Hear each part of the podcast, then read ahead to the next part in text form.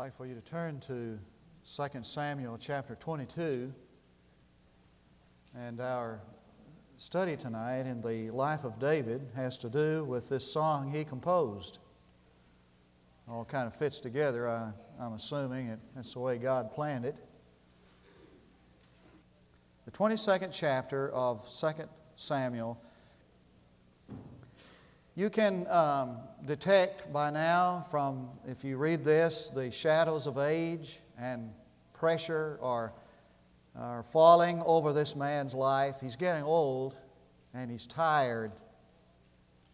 And I suppose that what we're finding now in this chapter is the man coming to the twilight of his years.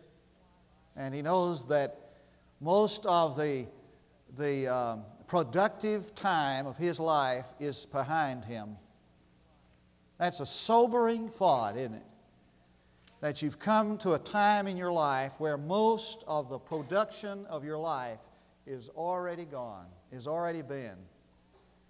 And I think that he's wondering, is David, you know, what is the purpose of my life now? I've done most of all that I'm going to ever do. I've run most of the race. I've uh, accomplished most of the things. I've fought most of the battles that I'll ever fight. What is the purpose of the twilight years? It's a question that every one of us who has reached the twilight years have asked. But he's not dead. And as long as there's a breath in man, God still has a purpose for his life. And it is at this point in David's life that he composes some of his most glorious music. Now, David is a musician. He has been one since childhood. As a matter of fact, the first job he ever held was a job in Saul's court as the chief musician. He's always been a musician, but he has never composed such glorious music as he does in the twilight years of his life. And that's his purpose for life. And this 22nd chapter of 2 Samuel uh, is, the, is this marvelous hymn that he wrote. Contains 51 verses. It's not, it's not like the hymns we sing where you get, you know, a hymn and you get a stanza and you get the chorus and you get a stanza. It's everything, you know, there's 51 stanzas in this magnificent hymn. Now, before we get to the hymn, I want to do some things with you. I want to show you some things. I want us to consider, first of all, the preliminary experiences prior to the writing of this song. Now, now don't, don't glance down and see what the song is about. I want us to get two things before we get there.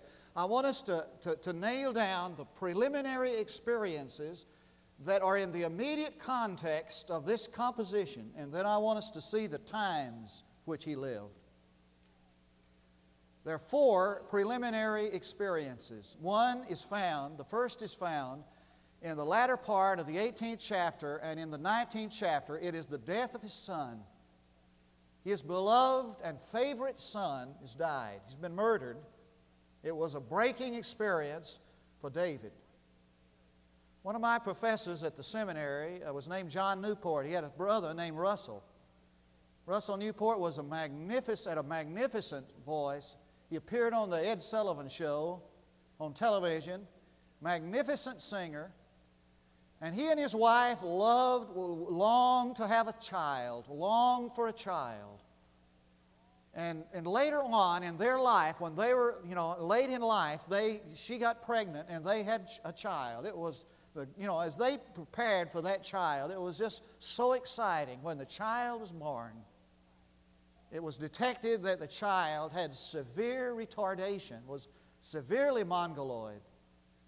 And those who heard John uh, Russell Newport after that child was born, after the experience of that breaking moment in their life, said that the, the, the, the tone, the melody, the quality, the beauty of his voice was, was tremendously magnified in that song. Here's a man who lost his son. The second preliminary event was the betrayal of his confidant by the name of Joab. It's found in the 20th chapter. His true colors of character are being revealed. This this uh, commander in his army betrays him, turns on him, is a traitor. His true colors are revealed. The third preliminary event in the writing of this song, now he's getting ready to write a song now. These are the things that are happening. A famine comes in the land. He's losing his nation. For three long years, they, they went without rain, and the land was parched and dry, and the rivers dried up, and the cattle and the people starved. It was a time of tremendous famine. The fourth thing occurred is found in the 21st chapter, verse 15. War broke out again with the Philistines. They went to battle again. And the scripture says that, you know, there's a little tag in to verse 15. If you just glance at that 21st chapter, it says, And David became weary. I can imagine, because after all, he's only human, and a human being can only take so much. And now he's old and he's tired, and he's wondering what's the use of it all? You know, what's the purpose of my life? Those are the preliminary events of the song. If you look down in chapter 22, you'll find the, the, the, the times in which the song was written. He describes them beginning in verse 5. It was a time of death. It's a really a violent time. He talks about in verse 5 the torrents of destruction. Verse 7, he calls it the day of distress. And verse 19, the day of calamity. Now, here is a man who has had all of these things happen to him in the immediate context. And this day in which he lived is a day of violence and distress and calamity and death. Now, what kind of a song do you think a man would compose with that kind of background? I mean, what's this song? I'm, I'm not a, a composer of, of, of, music, but I wish I were. There's sometimes when I have such, you know, feelings that I'd like to, you know, put out in a song, deep feelings, and you have them.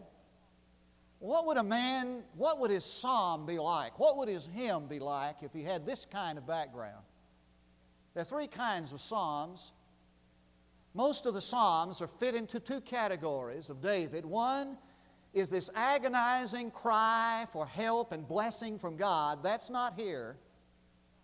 The second is this bitter complaint to God because of uh, of how he feels about himself and how he feels about God. That's not what this is. But what this psalm is, this great hymn, is really a hymn of praise and victory. Keil and Delitzsch, the great German theologians, in their commentary says, in the following psalm of thanksgiving, David praises the Lord as he is delivered out of danger during his agitated life. I love it.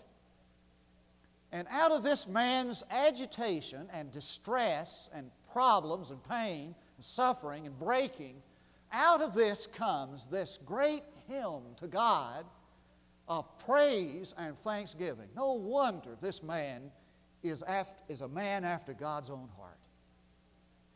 Now, what we've tried to do is we've, if we've studied the life of David is not just to list some of the historical facts about this man, but to try to discover what is there about this man's life that impressed God so greatly. Why is this man a man after God's own heart? Well, it doesn't take you long to get into this to find that the kind of man that is a man after God's own heart is a man who can praise God if, with praise and thanksgiving in the midst of the deep, deep distresses of life.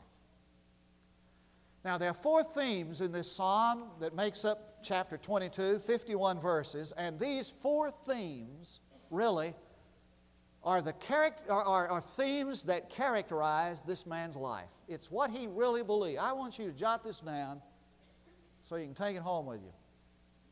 First of all, in verses 2 through 20, this theme, listen to this. When times are tough, the Lord is our only security. When times are tough, the Lord is our only security. Now, he uses several terms for God that are unfamiliar to us. He calls him a rock, and a fortress and a deliverer. Now, those are terms that we, you know, we can't really identify with in our uh, uh, modern culture, modern society a rock and a fortress and a deliverer. But they were terms which to the Hebrew meant that God is this secure heavenly Father. And I want you to pick up reading with me in verse 12. We'll just read down. I just want you to get the feel of this. Now remember that he's going, the nation has gone through three years of famine. Now watch what he said. And he made darkness, canopies around him, a mass of waters, thick clouds of the sky. From the brightness before him, coals of fire were kindled. The Lord thundered from heaven, and the Most High uttered his voice. And he sent out arrows and scattered them, lightning and routed them. Then channels of the sea appeared. The fountains of the earth, foundations of the earth were laid bare by the rebuke of the Lord, at the blast of his breath, the, the, the, the blast of the breath of his nostrils. He sent from on high. He took me, drew me out of the waters. He's, what's he doing? He's, he's sending rain on this parched earth.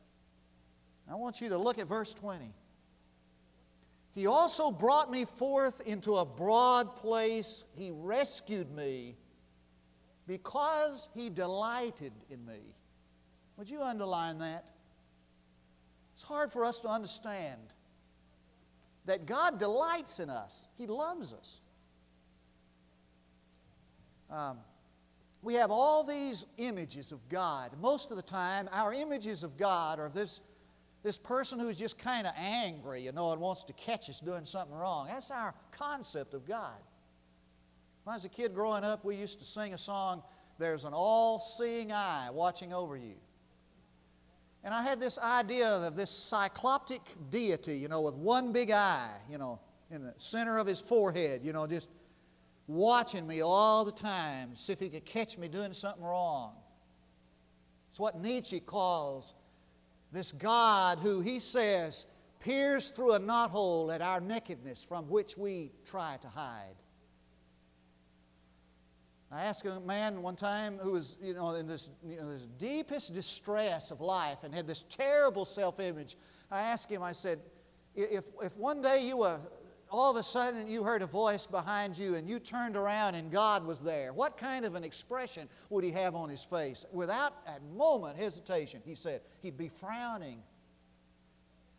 So that our concept of God is this kind of deity that's so unhappy with us and frowns all the time and delights to see us hurt, catch us in a wrong so he can punish us. God's not like that. He delights in us, He loves us. He wants to forgive us more than we want to be forgiven. He wants to accept us more than we want to be accepted. He has more love for us than we even have for ourselves. He delights in us. And somehow we need to get that down inside of our gut. I have this, you know, for the longest time, I have struggled with this idea. I've, I've had a conceptualized idea of grace. I, you know, between my ears, I understand grace and justification by faith and mercy and forgiveness. But the rest of my body hasn't heard the gospel yet, you know. And I have a concept of grace I've had a concept of grace, but not as an event in which I, I, I, uh, an event in which I experienced. I've just finished reading a book by John Claypool. He was a contemporary of mine in Fort Worth, a great preacher, tremendous preacher. And, and for years he lived with this poor self image, this terrible image of himself. And he told about it.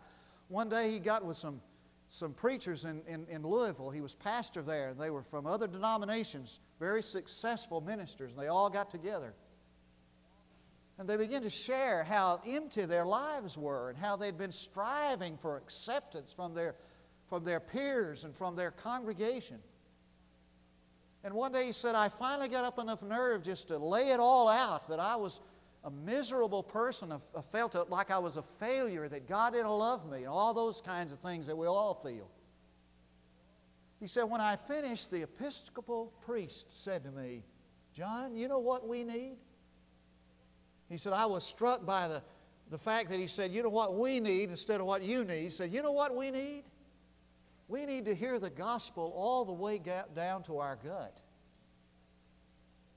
He said, when Jesus said, You are the light of the world, He didn't say, You're to be the light of the world. You're to be number one so you can be the light of the world. He said, You are the light of the world. He said, We need to get that all the way down, internalize that all the way down inside of us. Now, this man writes this hymn of praise because all of a sudden it dawned on him God delights in me, He loves me. He's thrilled about me. He thinks I'm special. He thinks I'm something. In fact, he says in another place, even if my father and mother forsake me, he will not. When times are tough, God is our security. Secondly, when the days are dark, the Lord is our only light. Verses 21 through 31. Now, I want to read verse 29. Look at this. For thou art my lamp, O Lord and the Lord illumines my darkness. How dark does it get where you are? How dark is your life? How dark does it get where you live? There's sometimes I think that probably some of us feel like we can't make another day, right? And it gets pretty dark sometimes.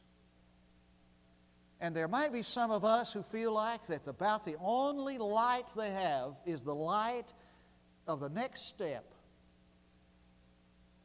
Life by the yard is hard, life by the edge is a cinch. The Lord is our light. Um, Charles Allen has written a book on the 23rd Psalm. In this book, he says, he ta- eh, eh, there's a chapter entitled, You're Not Alone, and he he tells about some of the expeditions that Admiral Byrd made to the polar regions. And in those expeditions, all alone at the top of the earth, he, he got depressed and he was lonely. And he worked through this, and this is what he said. He said, I solved my loneliness by changing my thoughts. When negative thoughts begin to, ch- to charge my mind, I repel them. Instead, I filled my mind with thoughts of the presence of God, that I wasn't alone. Suddenly, I had a feeling of confident quietness within. The outer darkness, the outer situation was just the same, just as dark, just as desperate. But it didn't look as difficult, for something had happened inside my mind. What had happened inside of his mind was this that he began to sense that he was not alone, that the Lord was there. And he composed this little poem Don't walk in front of me, I may not follow. Don't walk behind me, I may not lead. Just walk beside me as my friend. What a marvelous discovery in the dark nights of a man's experience to know that the Lord is there and he's not alone. Margaret Clarkson spent three decades writing to singles. Singles, I guess, you know, I don't know whether they are or not, but I've always thought they must be lonely. I'm always worried about my daughter. She's single, you know, imagining that she's lonely. Uh, I know if I lived alone, I would be. Margaret Clarkson wrote for, for three decades, has written to singles, and, and she wrote this little thing. Now listen this, this little one she said. The comp- I try not to have too many days of such isolation, but sometimes they are inevitable. These hours, however, are usually very happy. We, we don't talk only of spiritual things, he and I although that's a part of each day's fellowship. We keep up a running fellowship all day long. Whatever I may be doing, I'm constantly needing His help with this undertaking or that habit or this attitude. He's always available. He helps me with such particulars as reminding me that I left the iron on, that I should run an errand or make a phone call, or by jogging my memory of where I set something down, like my glasses. Together we enjoy the beautiful things with which He has filled my life fine music, the soft feel of a furry body, the soft amber evening sky, the friendliness of a crackling fire on an autumn night. My heart is constantly reaching up to Him. He fills it with Himself. This relationship that I have with Jesus didn't come easy. I've had hours of loneliness, but in so much as I give myself to Him, He gives Himself to me. I don't know all the answers of human loneliness, but I know one the daily, hourly, moment by moment practice of the presence of Jesus. Do you know anything like that? Do you have any kind of relationship with God that even approaches that? When the hours of lonely, when the hours are dark and we are lonely, He is our light. Third, when the walk is weak, when our walk is weak, the Lord is our strength. Now, I want you to read verses 32 through 34 with me. For who is God beside the Lord, and who is a rock beside our God? God is my strong fortress, fortress, and He sets the blameless in His way. He makes my feet like hinds' feet. The hinds, a hinds was a this sure-footed deer that, that, that patrol the high places. He, he, he sets my, he makes my feet like hinds' feet, and he sets me on my high places in a very poetic way, he describes the strength, the ability that God gives him to face whatever life throws at him. Whatever comes in life.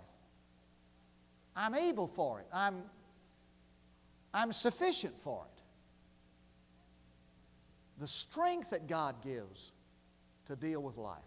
I want you to turn now, if you have your New Testament with you, I want you to turn to 2 Corinthians chapter 12 I will read one verse. Verse 9.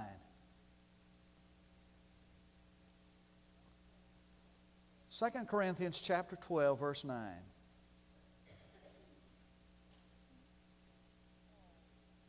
This is Paul's Paul speaking. He said, or writing, he says, And he has said to me, My grace is sufficient for you, for power is perfected in weakness. Most gladly, therefore, I will rather boast about my weaknesses, that the power of Christ may dwell in me. Let me give you a principle of life, and that is that God is never stronger than when you are weaker. His strength is perfected in your weakness and in mine. So that that God's strength comes to the weak. Philip Yancey has a book entitled Where Was God? Where's God When It Hurts? And he has a chapter in there entitled After the Fall. It's the story of a young boy named Brian Sternberg.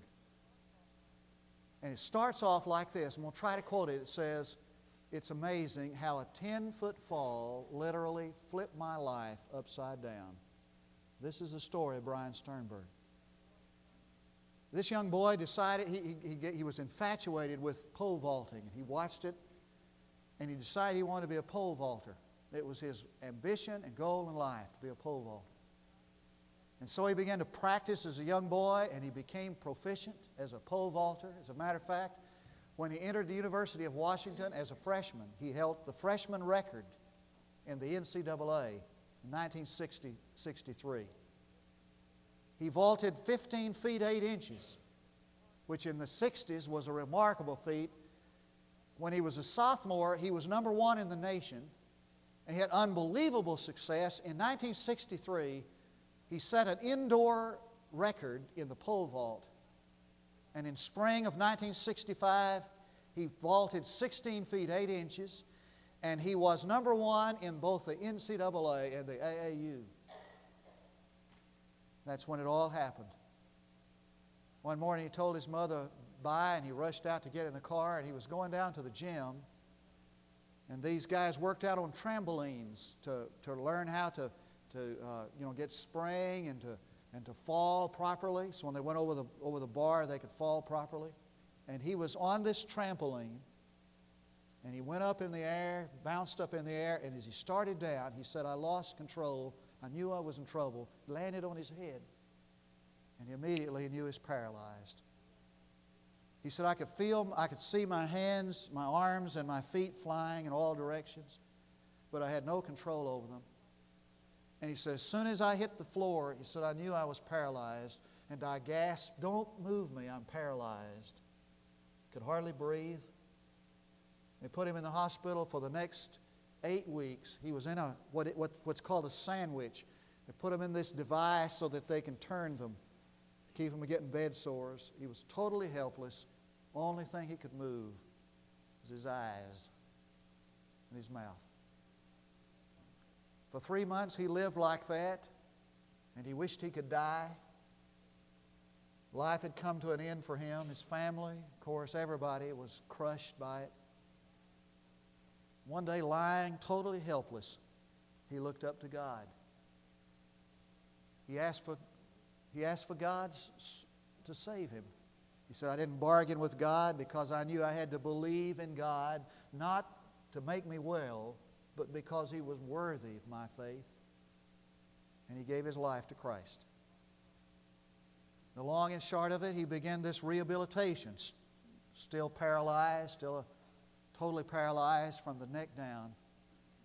But he ends this chapter with this statement. He said, I take pictures out, pictures when I was a track star at the University of Washington.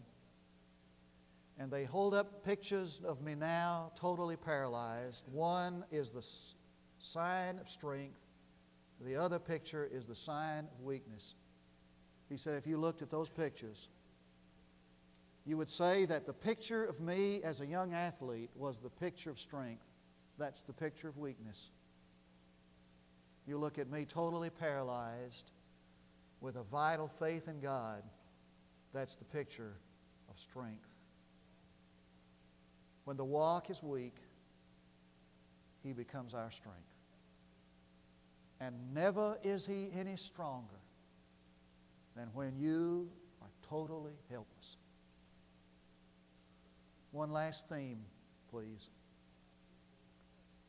When our future is fuzzy, the Lord is our only hope.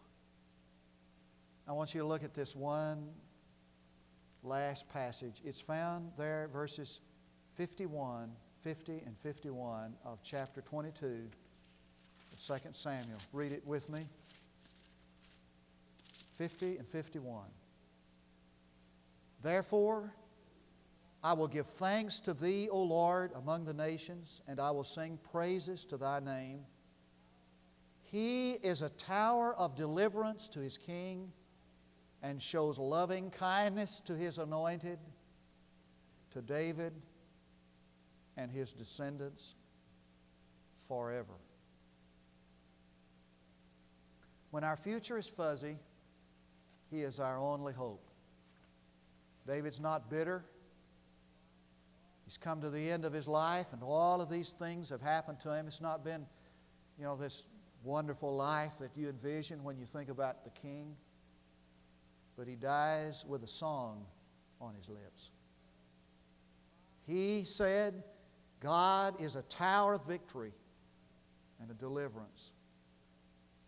The older you get, the more the future becomes significant a few, month, few years ago, I sat down with a guy in his office and we talked about, you know, um, young people and idealism and all the things that are part of youth. And he said, You know, I, I never thought this would happen to me, but said, You know, as I get, I, I, as I've gotten older, I, I, uh, I'm more concerned about what's going to happen to me in the future? And what about the people that I love? What's going to happen to them? As you get older, that becomes more important. I, I can remember when I didn't even think about, you know, tomorrow, the future. I can promise you that what is out there tomorrow for me and what was going to happen to the people I leave behind is much more important to me than ever before. And I guess the cliche is this and we don't know what the future holds, but we do know who holds the future. And when the future is fuzzy, our hope is God. When it's out of our hands, it's in His. Let's pray together. Father, we all could desire that we could write a song like this an expression of our confidence in, in you and our faith in you, our belief that you're sufficient for every need and for every stage of life. For some of us, times get a little tough. Help us to know that, that you're our help. Times get dark. Help us to know that you're the light on a dark path. And Father, sometimes we are very, very vulnerable and weak. Be thou our strength. And help us to place all the tomorrows in your hands with the confidence that you're the God of hope, that is, the God who is the source of hope, and the one in whom we can place our hope. Lord, I pray that for, for us, you would be all that we need. Because I pray in Jesus' name. I'd like to give you an opportunity of invitation tonight. And there are really three kinds of invitations an opportunity for you to place your faith in Jesus Christ. He is the one who died for you, left heaven's glory to earth's misery in order to be your Savior, to sacrifice Himself for your sin. He will save you from sin if you place your faith and trust in Him. I'd like to give you an opportunity to join the church tonight or to, to renew your commitment to the Lord. We might call it rededication or however, whatever we call it an opportunity for you to respond publicly to an invitation that God gives to your heart. While we stand to sing, we invite you to come.